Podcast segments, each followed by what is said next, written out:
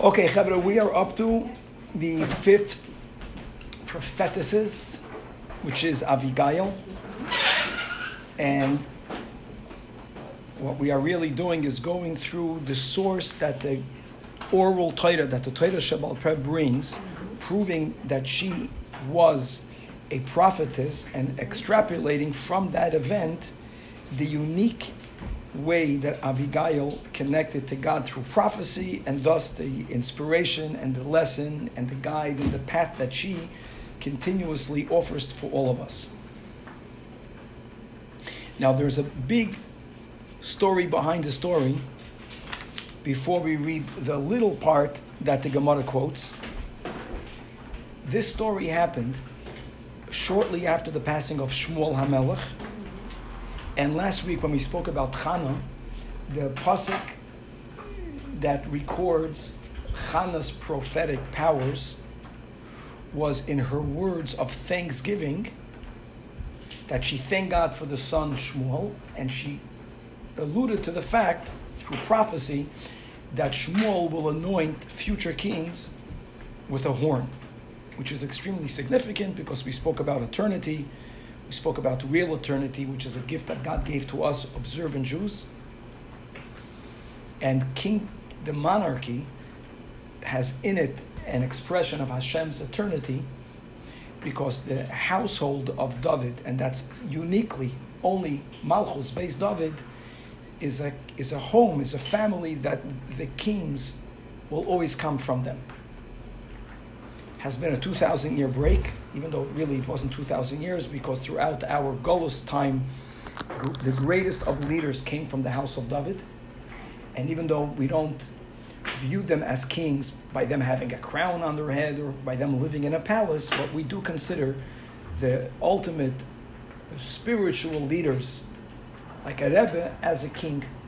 Many people actually call the Rebbe their king in the context of that we are completely in submission in doing what the Rebbe wants for us to do, which is the concept of a king. People bow down to a king. We put our heads down in front of a king. So I want to speak about the fact Shmuel anointed David HaMelech. We know the story. He was told by God to anoint. He came to the house of Yishai. Yishai, up until this point, tragically, tragically thought that David was a bastard. I have to speak clear. What happened was is that Yishai's wife decided that even though she had many children with him, that maybe she's not allowed to be married to him. I'm sorry, I take that back. Yishai decided that he might not be allowed to be married to his wife. Because Yishai's grandmother, Rus, was a convert from the nation of Moab. When God gave the Torah, he told Moshe Rabbeinu many laws that were forgotten one of the laws that were forgotten is that even though it says in the Torah that we're never allowed to accept converts that came that come from the nation of Moab, God was only referring to the males and not the females. So there was a nation that were not allowed to accept converts, if, even if they come, only the males. We never needed to remember that law because the Moabites hated the Jews that much, they never wanted to convert. So we forgot that if they do come, it's only restricting the men and not the women. So when many years later, when Rus came, who was a Moabite, and we knew that the learned people knew that we are allowed to accept her, and she converted, but the masses of people and even some of the sages were not certain. They felt that she was not allowed to convert. She was not Jewish. Now, understand that if Boaz other words, was not allowed to have a union with her because if she did not convert, then one was not allowed to be with her. A Jewish man was not allowed to be with her. Then that line would have been a tainted, genealogically tainted line. Yishai was married to a bona fide Jewish woman. He had with her, if I'm not mistaken, 10 sons, certainly many sons. And at a certain point, he decides, I'm going to be Machmer. Maybe I am of tainted lineage. I cannot be married to my wife. Being Machmer but he wants to be married to someone. So there was a, a, a woman that came from a family of slaves that converted to Judaism. If such a woman is not restricted with whom she can marry, um, a Jewish man, even of tainted lineage, can marry her. and he decided, Yishai, that he's going to marry that, that lady. That woman, for whatever reason, didn't tell Yishai, you're doing something wrong. She didn't tell it to him. No, you should stay married to your to your wife. She didn't tell it to him, but she behaved that way. So at the night of that marriage, even though Yishai thought that he's going to be with his new wife, Rachel and Leah repeated itself, the same exact story, and Yishai had a relation with his wife of youth. Yishai did not know that. Yishai thought he had a relation with his new wife. Three months later, his wife is pregnant. He did not divorce her yet. That means she was a married woman. That means if she's pregnant, he thought it was not from him. So then the status of that child is a mamzer. Imagine Nebuch, a child being born, with the father thinking that he's a mamzer. Mm-hmm. The darkness that he grew up in. Why didn't she disclose it? At least tell him. I don't know more details. It's not negay, but that's what happened. Many, many years later, David HaMelech is in his 20s, and God tells Shmuel, go and anoint Yishai's child as the future king. Not just the future king, the monarchy of Mashiach comes from David. It was that important. The greatest accomplishment of the life of Shmuel was that he anointed David HaMelech. But God never said David. God said one of the sons of Yishai. You have to just imagine what happened. So he comes to Yishai's household. He tells Yishai, I have good news for you. God told me to anoint one of your sons as the future king. Which son? I don't know. So he began to line up his sons. And one son was greater than the other. They were tall and they were they were intelligent. They looked like kings. Every son looked like a king. And one son passes by, and God tells Shmuel, not him. Another son walks by, not him. The phrase, don't judge a book by its cover, I don't know verbatim, is in the scripture what God told Eh, Shmuel because they looked so kingly, and God says, "Don't judge them by the cover." In Yishai's mind, all of his sons passed already. Now there was David, who was never treated like an equal son because Yishai thinks he's a mamzer. He was somewhere out doing what other of his servants were doing. He did not feel like a son. Parenthetically, for people who grew up in a very abusive home, you can still be great, you're not damaged goods, because no one grew up in such a darkness like David. And Yishai was a tzaddik. We're not, Yishai thought, Yishai did not divorce his wife, Yishai did not disclose, but in his heart of heart, he knew that, that, that, that David is a mamzer. When all of his sons went by the prophet, and God told him, not him, not him, the other son, he tells Yishai, Where's your other son? Yishai says, Between me and you, I have no other sons. Shmuel says, No, you have another son. Maybe it's David. He began to rethink. Maybe, oh, maybe David. And David was brought in. And when David walks by, God tells Shmuel, It's him. Just imagine that. And he was anointed to be king. No. Shaul was king at that time. But the fact that God told the prophet, even in the life of Shaul, that some other person should become a king. So I want you to know if you were to ask a halachic question, who was the Jewish king? Well, you can't say that it was not David. There was a, a actual king. Ask certain people in America, I'm making just a slight j- a joke over here. Who's the president? There'll be like who was the king? It wasn't you know Shaul was the king, but Shaul was already destined to lose his kingship. He was already foretold that. David HaMelech was a king. I'm giving that background to appreciate that which happened. Shmuel passed away. Shmuel passed away. David is a king in the making. He had no throne, he had no army, he had no money. He had many loyal people around him. And they were spending some time in a region in Yehuda and at that time, David had a distant relative, also from the house of Yehuda, a Jew by the name of Novel. You know, the word novel means disgusting, and his behavior was such. I'm repeating what Chazal said. He was blessed by God with everything you can imagine. He was wealthy, he was powerful, he was intelligent. Not only that, he had so many he had so many animals. One of the ways you measured wealth then was by having heads of cattle, is that the, the, the roaming uh, Pelishtim and the wild animals were constantly attacking his wealth. Marba Nechasim, Marba Daigo. If you have many, many homes, you have many, many headaches. He had a lot of cattle, and a lot of it was being stolen. David, who was in the region of Novel, who witnessed Novel's loss of property, told his chevra, guys, watch over Novel's animals, protect his uh, estate, and they did so. Let me ask you a halachic question. If someone is guarding your property, even though you did not ask them, and you, the guard, saved them loss, are you obligated to compensate the guard? It's a halachic question. Yeah, Let's say you, you, a person goes on vacation. They leave.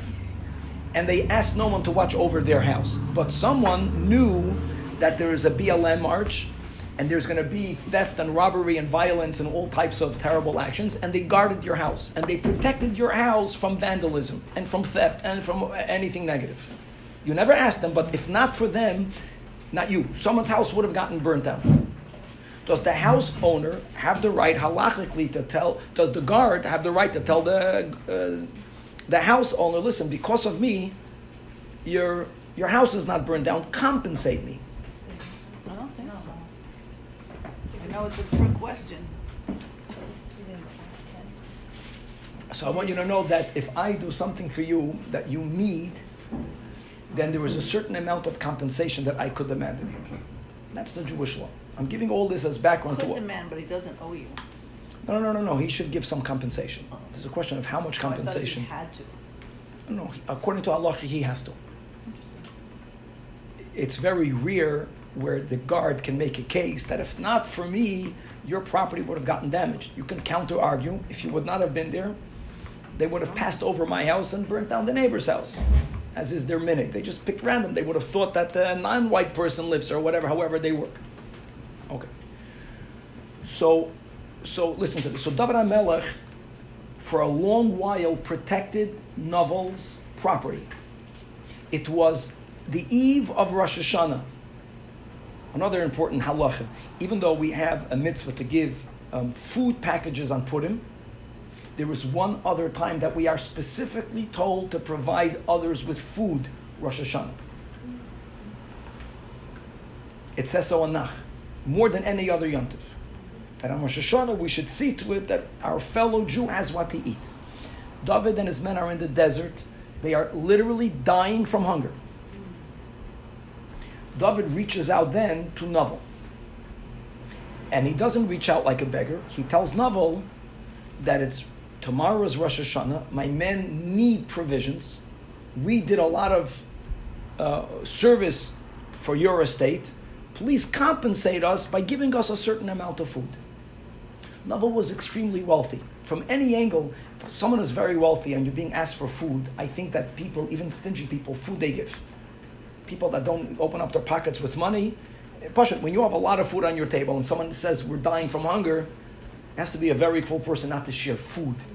The guy's not going to buy drugs with it, and you have excess. He was very wealthy, Noble.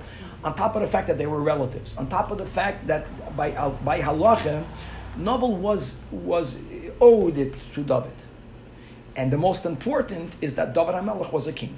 He had the status of a king, even though he was a king without a throne and without a crown and without an army, but he was already anointed. Now, had Novel simply refused him, so shame on Novel. But what Novel did was, is that he refused David's messenger in a very disrespectful way. He said, Who is this David? Who is the son of Yishai? Is it now the new common thing that slaves become like masters? He called him a slave. So when David heard that response, David, who was very humble, people should not get this wrong. David did not uh, get defensive or reactionary and angry. How dare you? David felt that as a king, if someone is that disrespectful to a king, it's going to affect his monarchy. How can you rise to the throne if people are talking down the way Novel did? Now, if someone really rebels against a king, the halacha is they're put to death. David felt that he doesn't have the right to make that judgment because he has a conflict of interest, because he was the one that got insulted. So David says, I'm not going to give any rulings on this. He gathered his people, and some of them were very scholarly, and they passed a judgment that Naval has to be put to death. Moirid b'malchus. Okay, that's the background to the story. Now, Abigail, the wife of Naval, the future wife of King David, found out that her husband was condemned to death. And with tremendous wisdom and scholarship, she is going now to, the, to defend her husband.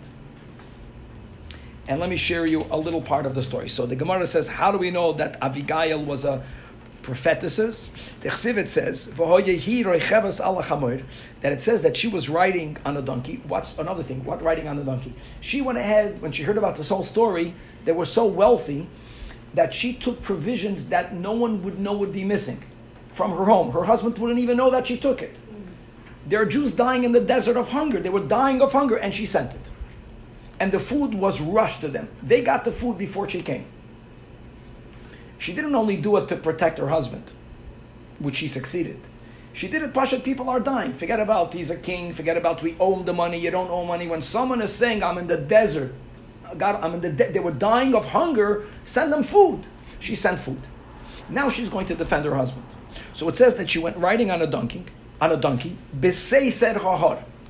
Beseiser Hahar means in the hidden part of the mountain. So the Gemara interrupts. The Gemara says, why did Scripture have to record that she went beseiser hahar? No, we, we know she went at night, but she went in the in the um, in the in the covert of the mountain, in the in the in the hiddenness of the mountain. Why is that important? It doesn't say what color was the saddle, because who cares? If it's irrelevant, it's not going to be recorded. So the Gemara extrapolates no beseiser hahar is, is telling us how she, with her chachma, interacted with David. Now, David HaMelech wasn't only the Jewish king at this point without a crown, but he was destined to be a Jewish king, just to know who he was. David HaMelech never built a palace for himself. You know why? Because he was not allowed to build a temple. And David HaMelech said, How am I going to live in a fancy house when God is living in a tent? There was never a king that lived the way David HaMelech lived. He was the most humble of person. Mashiach will be like this you know, Mashiach will be a king, but uh, humble. David HaMelech was the greatest Torah authority in his generation, which is very rare to have the head of a government to be also the head of the Sanhedrin. It happened with Mordechai many years later, which is very unusual. And by the way, Mordechai was demoted. Can be both. Either you're the head of the Jewish oral Torah, or you're going to be the head of the government. You don't have enough time to do both. David HaMelech learned at night and was busy governing during the day. He barely slept. These are unusual human beings. But you don't know about David HaMelech that it says that Adam, Adam has three letters, Aleph, Daled, Mem. Aleph, Daled, Mem is about the three greatest human beings that lived throughout the whole Jewish history. And that's Adam, David, and Mashiach. I want to just explain about the greatness of David. Okay, so David was the head of the Sanhedrin. If a married woman had a question whether the the shade of the blood renders her a nida or not, he was the greatest master we ever had. There was a story that this is prior to him being king.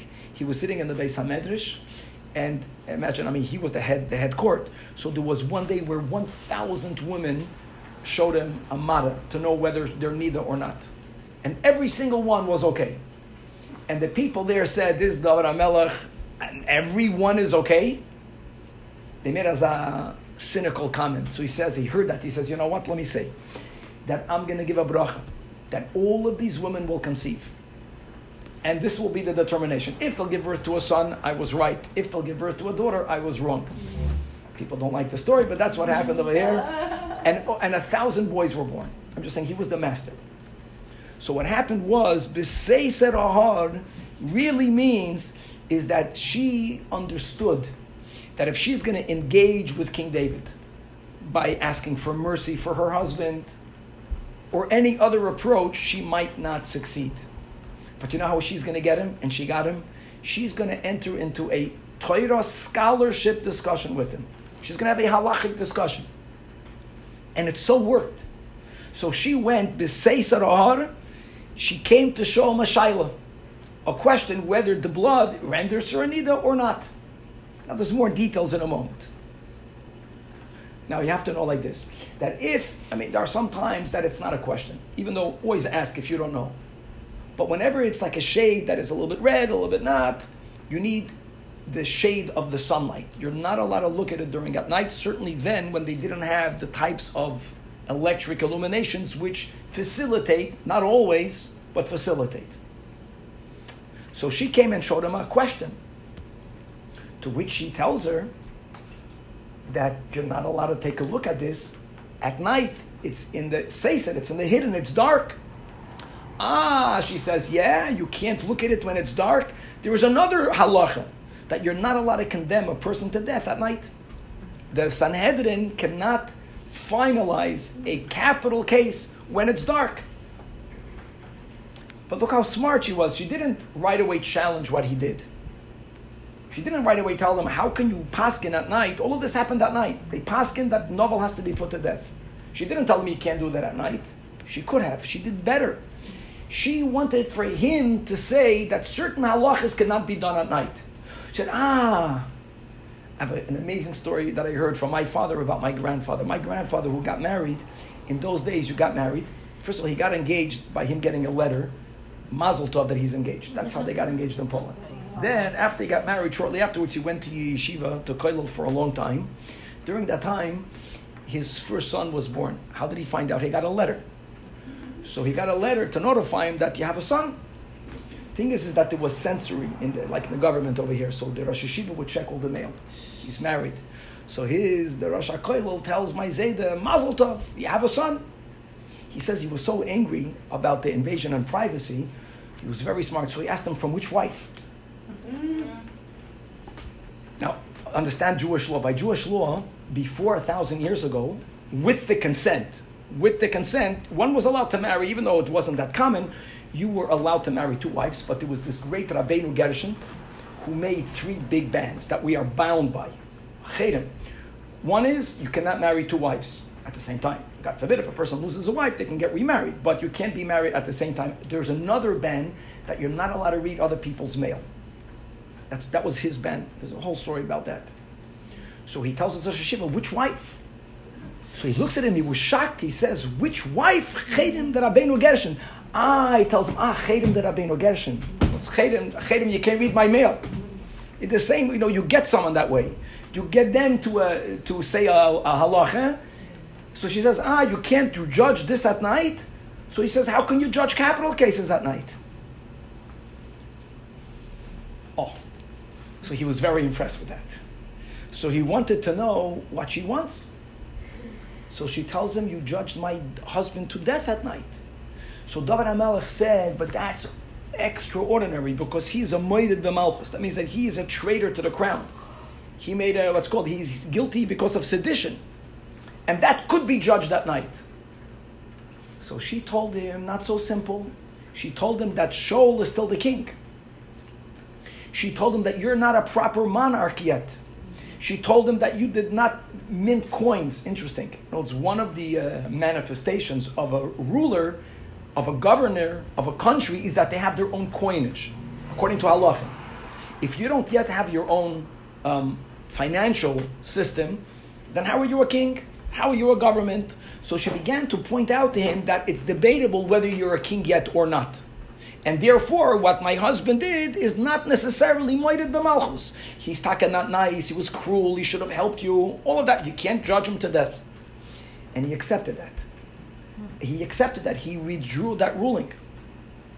The problem is, is that not only did he accept it, but that was his humility. It takes a great person to admit that you're right, I'm wrong.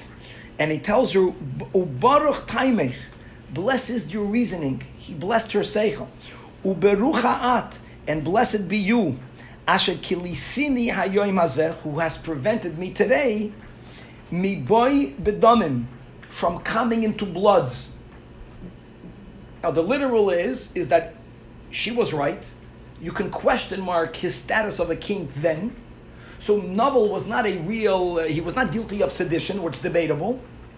Aside of the fact that you shouldn't pass on that at night and therefore you can't judge him to death. And had David killed him, then he would have uh, been guilty of murder.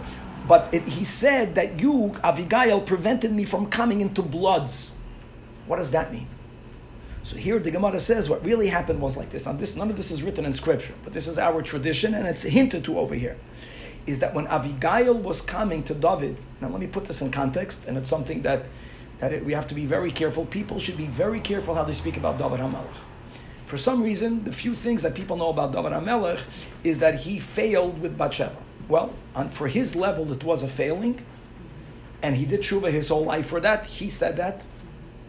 David Hamelech was a prophet, and David Hamelech knew with his prophecy that he will have children with Bathsheba. When he saw Bathsheba, he didn't. He saw the children which is Shloima, that he has to have with her. Similarly, David Hamelech, after Novel passed away, married Abigail, and he knew as a prophet that he will have children with her. So when she was approaching David before she began to interact with him, David Hamelech saw her, and and he made an advance on her. Yes. I heard that uh, was his soulmate. She was his soulmate. David Hamelech had many soulmates. No, no, no, but Bathsheba, because uh, what's happened with Uriah Hittite, Okay, but say let's not. I don't want to speak about. I want to speak about Abigail. Just that's the story. The story was is that when she came, he he saw her and and he knew that he's he will be married to her. And what she told him, and that's how we know she's a prophet. She tells him, "Loi tiyezois lecha lefuka." This, meaning me, I don't want to be the stumbling block before you. This is way before Bathsheba. If we will have a relation now, it will be sinful. Now, he didn't know yet who she is. He knew that he's going to be married to her. Now we know she was still married, Novel was alive. He only discovered later that she's Novel's wife. But when she told him that this, meaning me, I don't want to be your stumbling block, what she was implying is that there'll be another woman that will be your stumbling block. But I don't want it to be me. That's the source that the Gemara brings from where we know that she was a prophetess. Now I want to say the following, like we did in the prior classes. What is unique about this story about Abigail? Something very relatable. And that is, is that she was extremely scholarly. The back and forth that she had with him wasn't just these two lines. She was very learned, she was mamish learned, and she engaged with him in a Torah discussion. I want you to know, Bachal, that when people speak with each other, when they learn together, they form a beautiful, unique bond. This is not only with uh, with chaverim or chaveros, but teacher and student, parents with children. If you will choose to learn Torah with your children, there is a unique. It, it's it's a special type of relationship. It's a Torah relationship. But let me just uh, share like this: that when we're speaking about prophecy, ultimately the goal is to be connected to Hashem. The highest level is the level of prophecy. We connect to God when we do mitzvahs. We connect to God when we do chesed. We connect to God when we are here for our families. There are many ways of connecting to Hashem, but I want to focus on the special connection that we form with God through Torah. That sure derech of prophecy was through scholarship. Not that scholarship is prophecy. Actually, many people can learn a lot of Torah and God forbid, be very distant from God. The Gemara says that. Torah can become a potion of poison.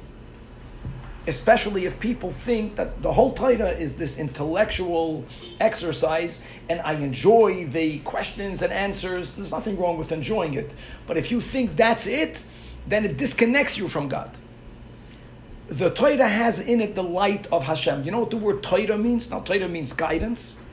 The word Torah is oira with a tough. It's light. The light of God. There's a light in the Torah.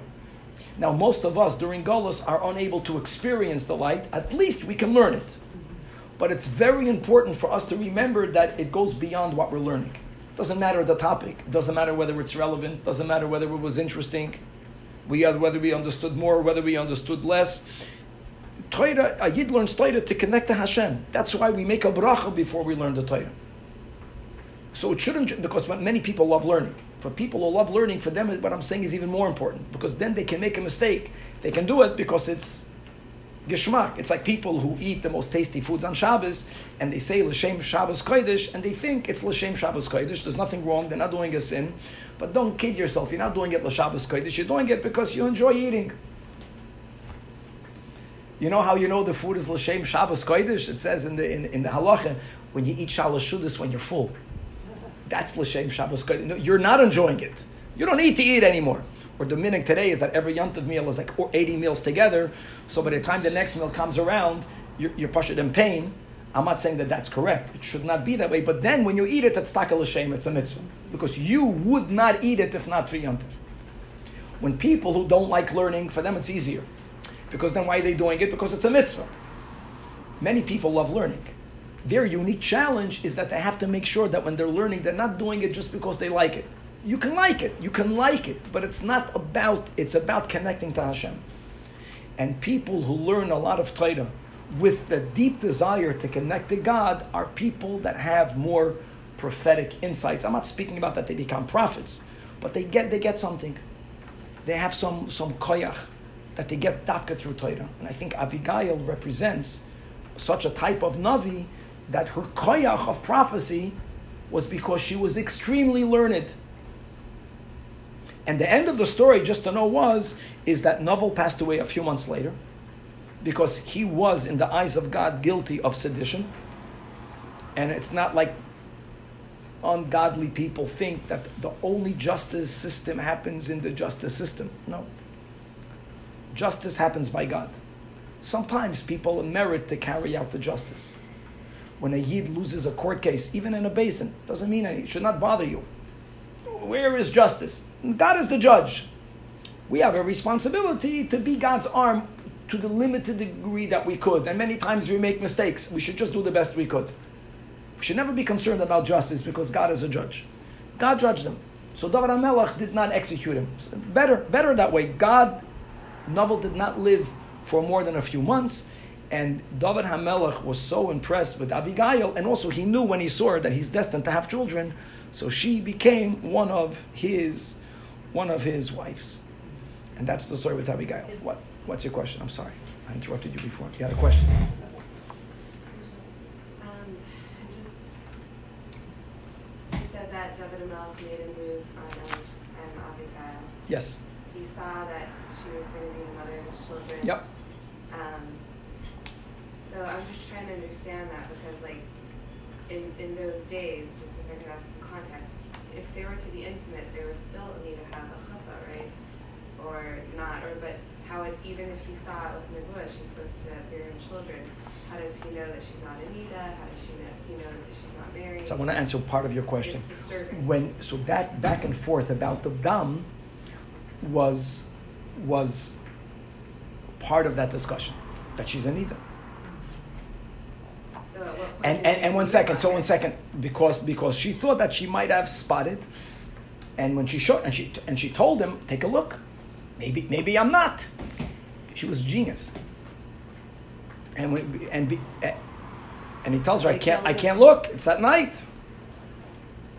Ah, and you can judge a person to death at night. No, it's the broader conversation.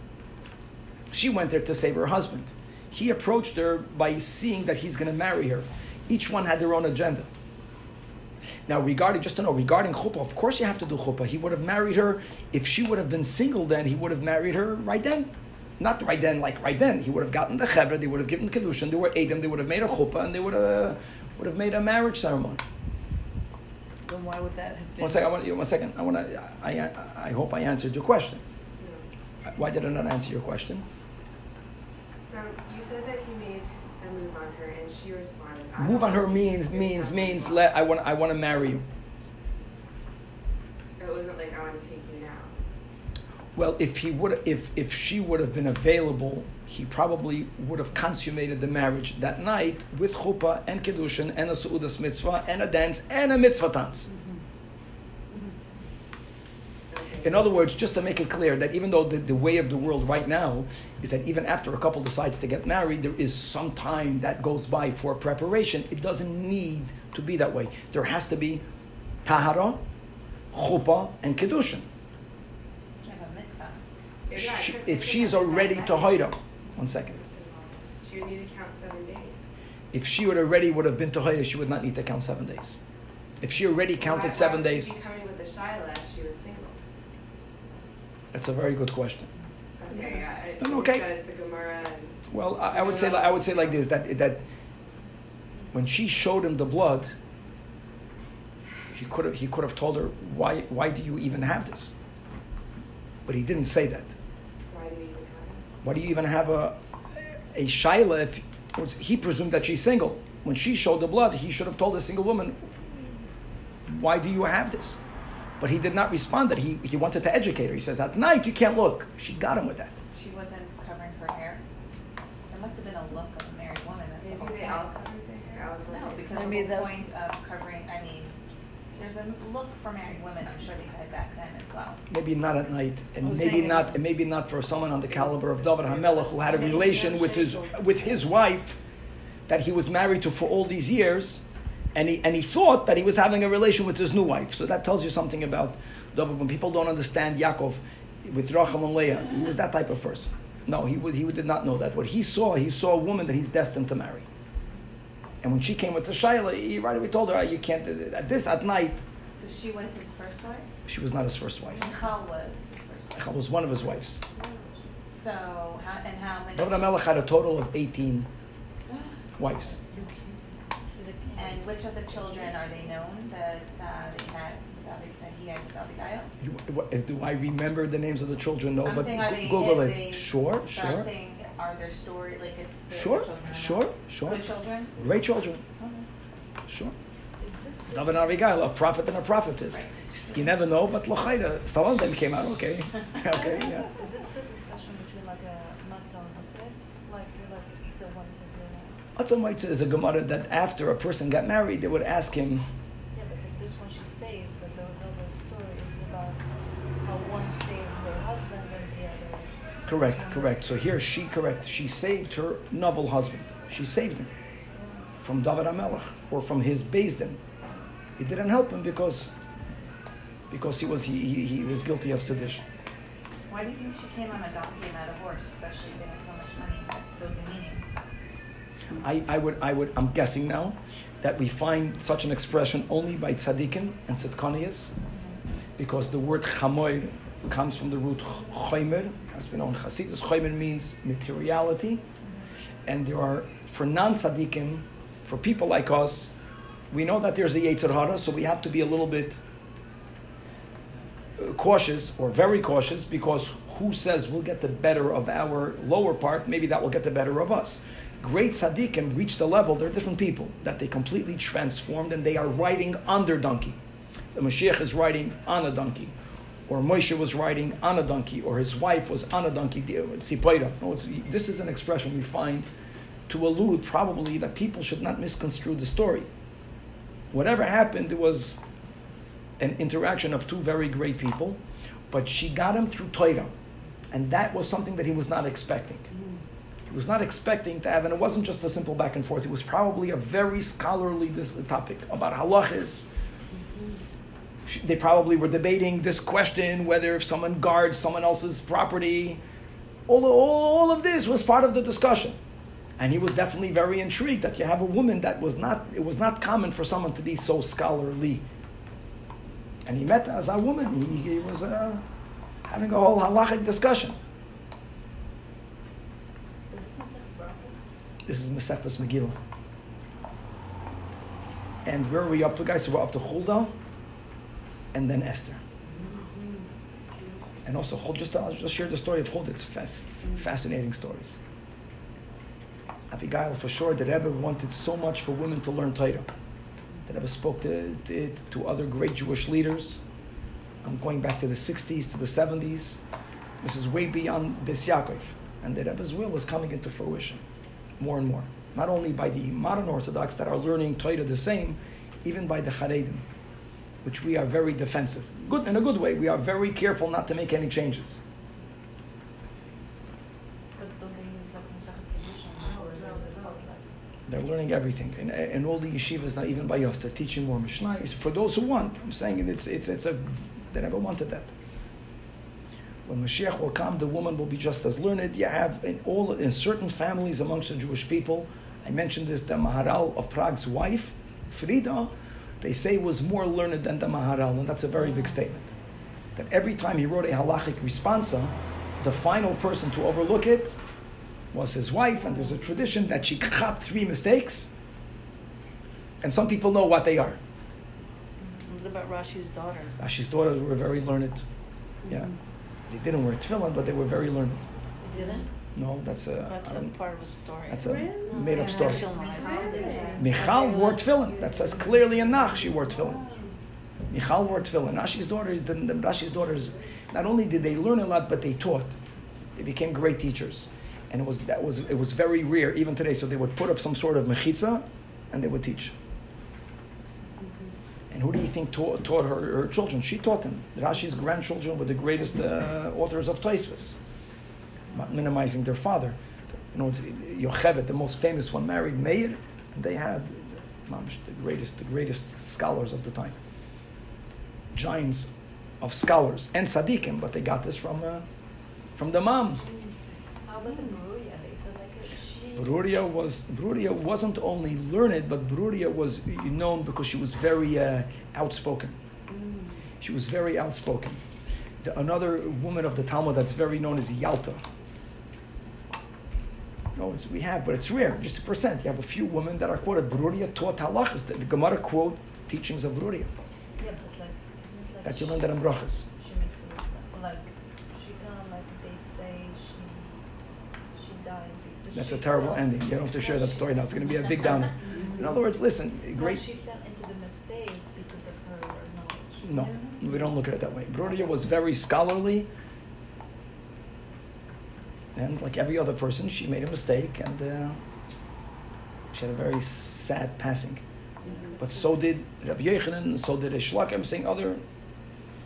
You have, you have. I'm sure someone wrote a book. I, mean, I don't know where you about the woman in the Talmud. You have a few women that uh, that taught taught halachas. The most famous teaching of Bruria is that today, yesterday was Rosh Chodesh Tamu Chatoim in Haaretz. We say in Baruch she made the sinners be uh, end. They, no more sinners in the land. So she told her husband that it doesn't say that the sinners should be done with, that the sin should be done with. Do Don't don't daven for them to have a downfall. Daven for them to do tshuva. That we learned from Bruria, and it's recorded in the Gemara. That became part of Torah. That was her teaching. But like, I'm like gonna ask it. Like Masechet, Kedushin, it says like the father The end. shouldn't teach his daughter. That's only one opinion. That's only one opinion. It's so funny that you know there's so many opinions recorded in, in the Mishnah. It's, it's wrong, Bachal, to to base it on one opinion. And even according to that opinion, that ever spoke about this, it was that if you're living at a time that women were not lettered, they were not taught that type of logic. If that was the norm, then he felt that you should not do so. And the Rebbe argued that in, in, in now day and age, that I would argue this already in the 50s, the fact that all women are getting educated. So if they're getting educated, they first and foremost they should learn uh, the oral Torah. Women always learned. We're speaking about this type of uh, the, uh, the, the, the legal system. Not every woman wants to become a lawyer, but if you're going to become a lawyer, you might as well learn the Gemara. That's what the Rebbe wanted. So it's okay to. The Rebbe not okay. The Rebbe felt that it's an obligation. It should be as an option. That means that if you, if you, or if your daughters, if they would like, if they enjoy this part of the Torah, so 50 years ago, 100 years ago, they were unable to access it. Now, if you want to learn, no one is saying that they have to go 14 years to yeshiva, but if they so enjoy, it's important to have, and these options are, are available online today. That's the emes. That now uh, everything is equal. Everyone can learn it online, and even in the yeshivas. Where's a good resource online? For Gemara, if I can sell my class, we have almost the whole Talmud up already on Chabad.org. Can we join the Daf? You can join the Daf Yomi. We always had women joining our Daf Yomi. Yeah. Yeah, even on the WhatsApp, if they go home every day, you can join the WhatsApp also. I have 60, uh, 16 Masechets. So. Okay, so there you go. So we're, we're in the middle of Sukkah. All right, Yidden, L'chaim. So next week, we're going to go to you. Thank you so much. Ah, This is just a Jewish history class. It's good to know. By the way, I was thinking she could have had a Shaila and, and she could have been single, How? Oh, like before her wedding. could be. Oh, very good. Very good. No, it could be that she was going to marry someone else. She wasn't married yet. Could be. Very good. Good thought, Robin. The beauty was is that his first response was, "It's at night." That's it. Then he was finished. Then she got it. In a yeshiva setting, it's so good. Like ah, when you see two people debating, she bested him. She she got the better of him.